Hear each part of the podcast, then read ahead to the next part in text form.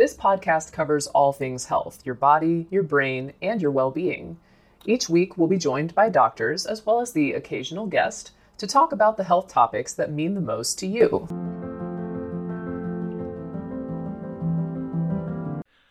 Palliative care is appropriate for any disease that causes distress. In fact, palliation means to ease the burden of the symptoms of a disease for both the person with the disease and for care partners. The burden may be physical, emotional, or spiritual. As more people with Parkinson's understand the benefits and relevance of palliative care, many are adding it to their usual care.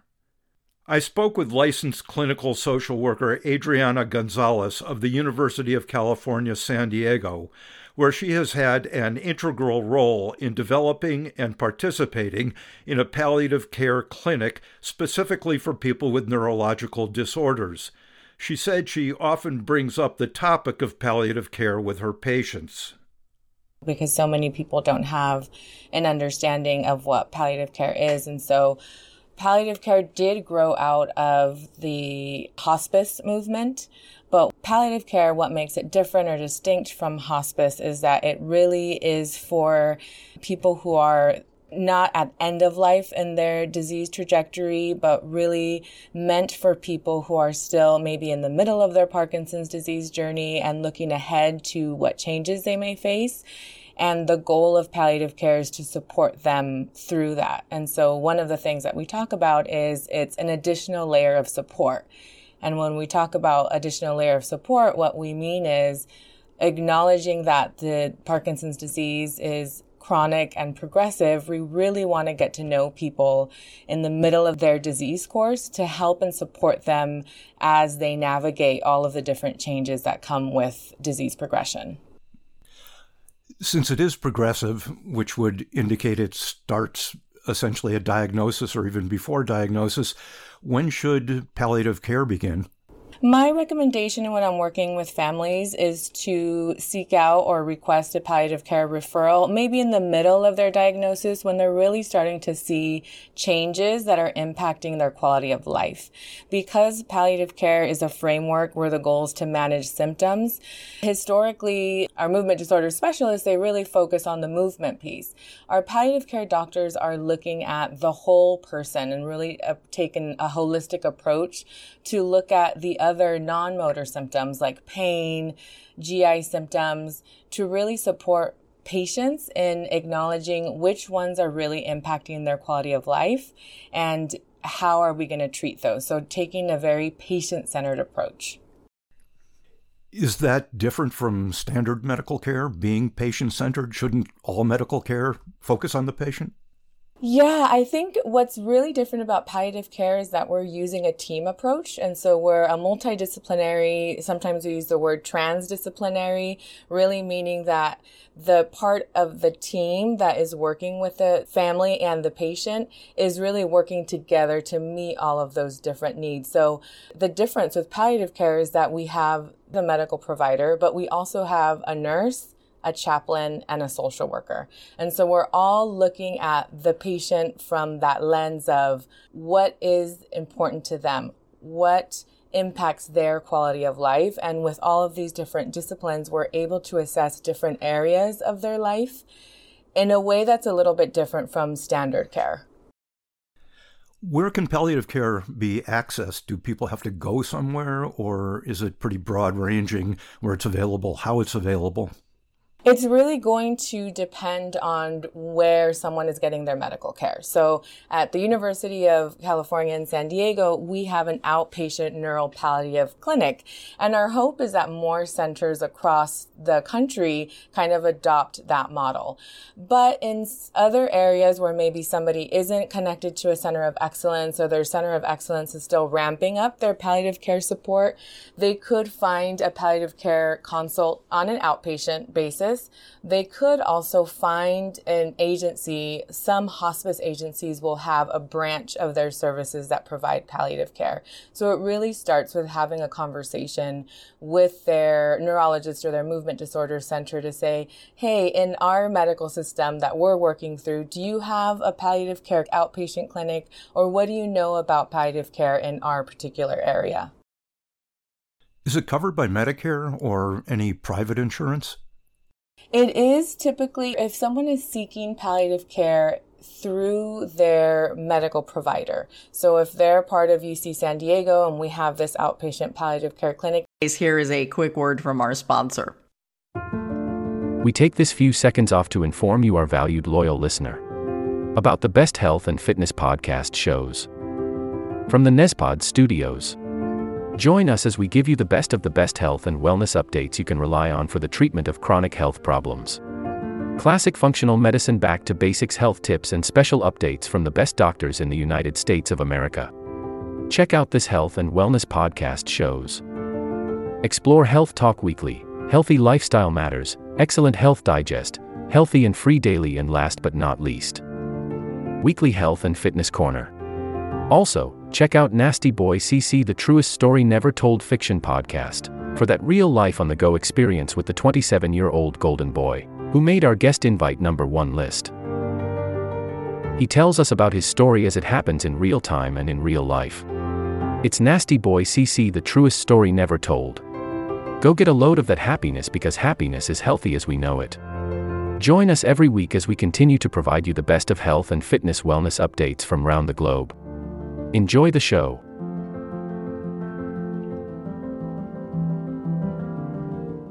It will be covered. Where it might get a little bit tricky and might depend on insurance is if someone is getting the palliative care service outside of their medical system. So if it is through a hospice agency, it might have different restrictions or regulations, but I always encourage my families to ask and to see what is covered, what can that look like, and to really ask, you know, what are the tangible services that can be provided to me? And making that informed decision is really going to help them kind of decide what a good next step is. Do people get the idea that palliative care is only associated with hospice, and does that become a barrier to people wanting to accept palliative care or enter it?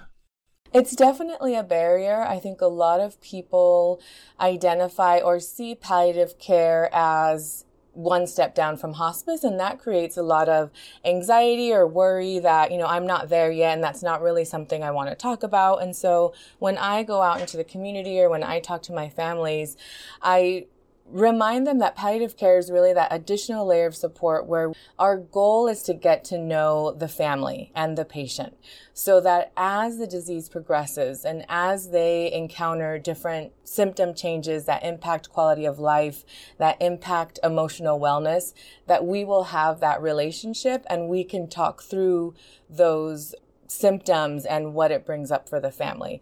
And with the goal of also talking about the future. It's not something we're going to jump right in from the first visit where we talk about end of life goals, but over time, as we get to know the patient and the family, that is something that we can support them with.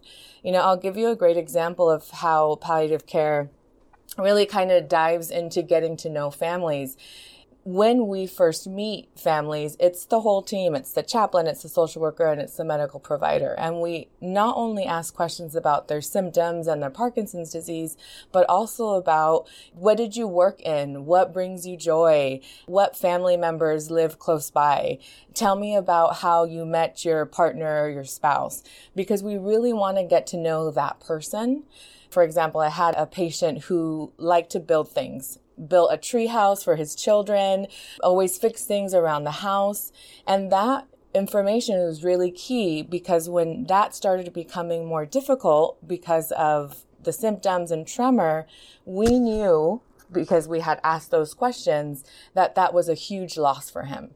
And we knew that that was something that we needed to spend time with to allow him to mourn that loss of no longer being able to use his hands to build things and to think of ways that he could transmit that love of building to his adult children, to his grandchildren, and that he could find joy in maybe teaching them to now be able to build things. So that relationship that we build at the beginning, that information that we gather in the beginning about who this person is, which is really the core of patient centered care, really helps us in identifying when a symptom comes that's that's devastating to them. How do we best support them through that?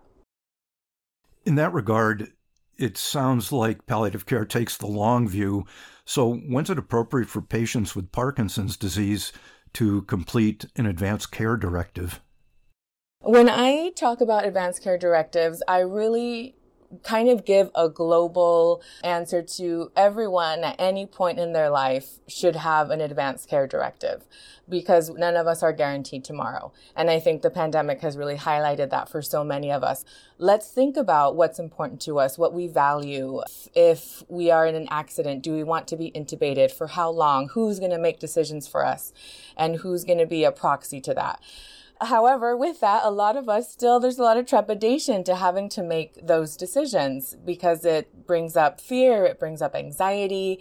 And so when I meet families, it is one of the first questions that I ask. It's not something that I push, but I do encourage people to sit and think about who in my life is the person who, if I cannot speak for myself, can help me make medical decisions. Do I want things like a feeding tube? Do I want to be intubated? Are those things that I value or is that going to add quality of life to my life? And I encourage everybody to think about it from the beginning when they first meet me. And if that is an uncomfortable topic, then we just kind of work through that.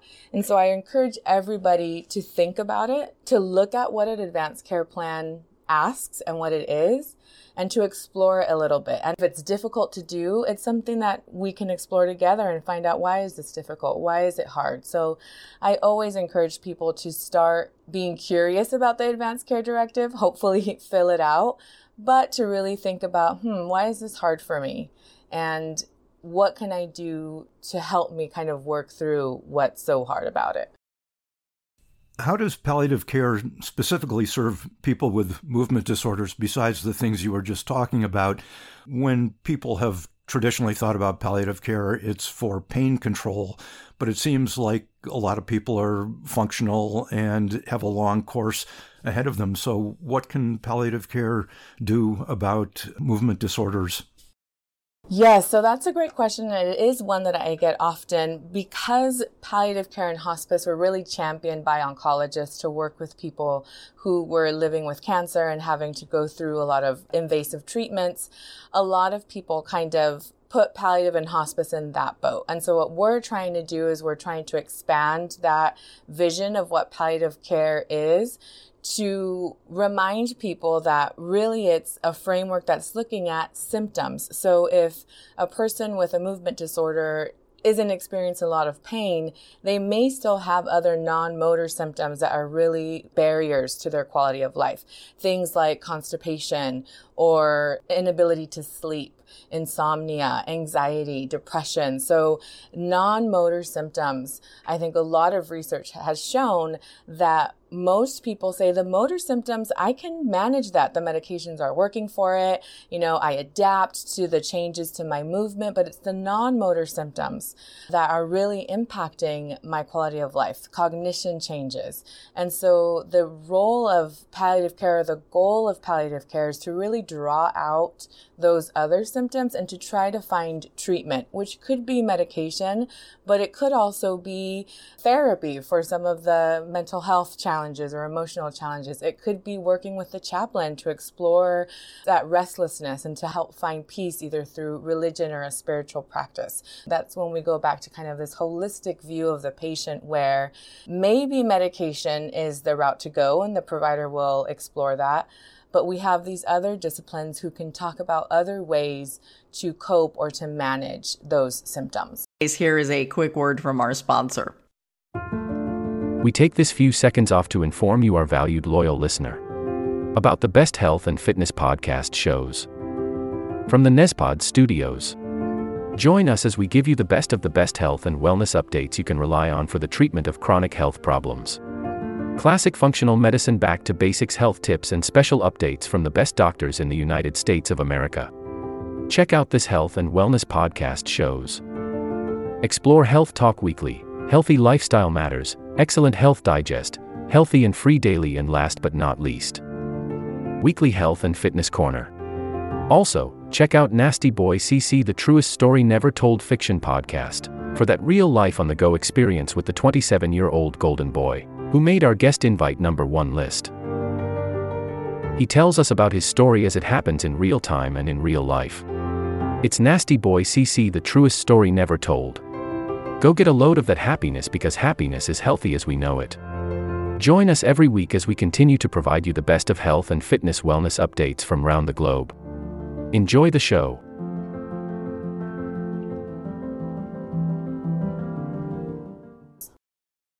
Do you encounter commonly fears or concerns that prevent people from wanting to begin palliative care?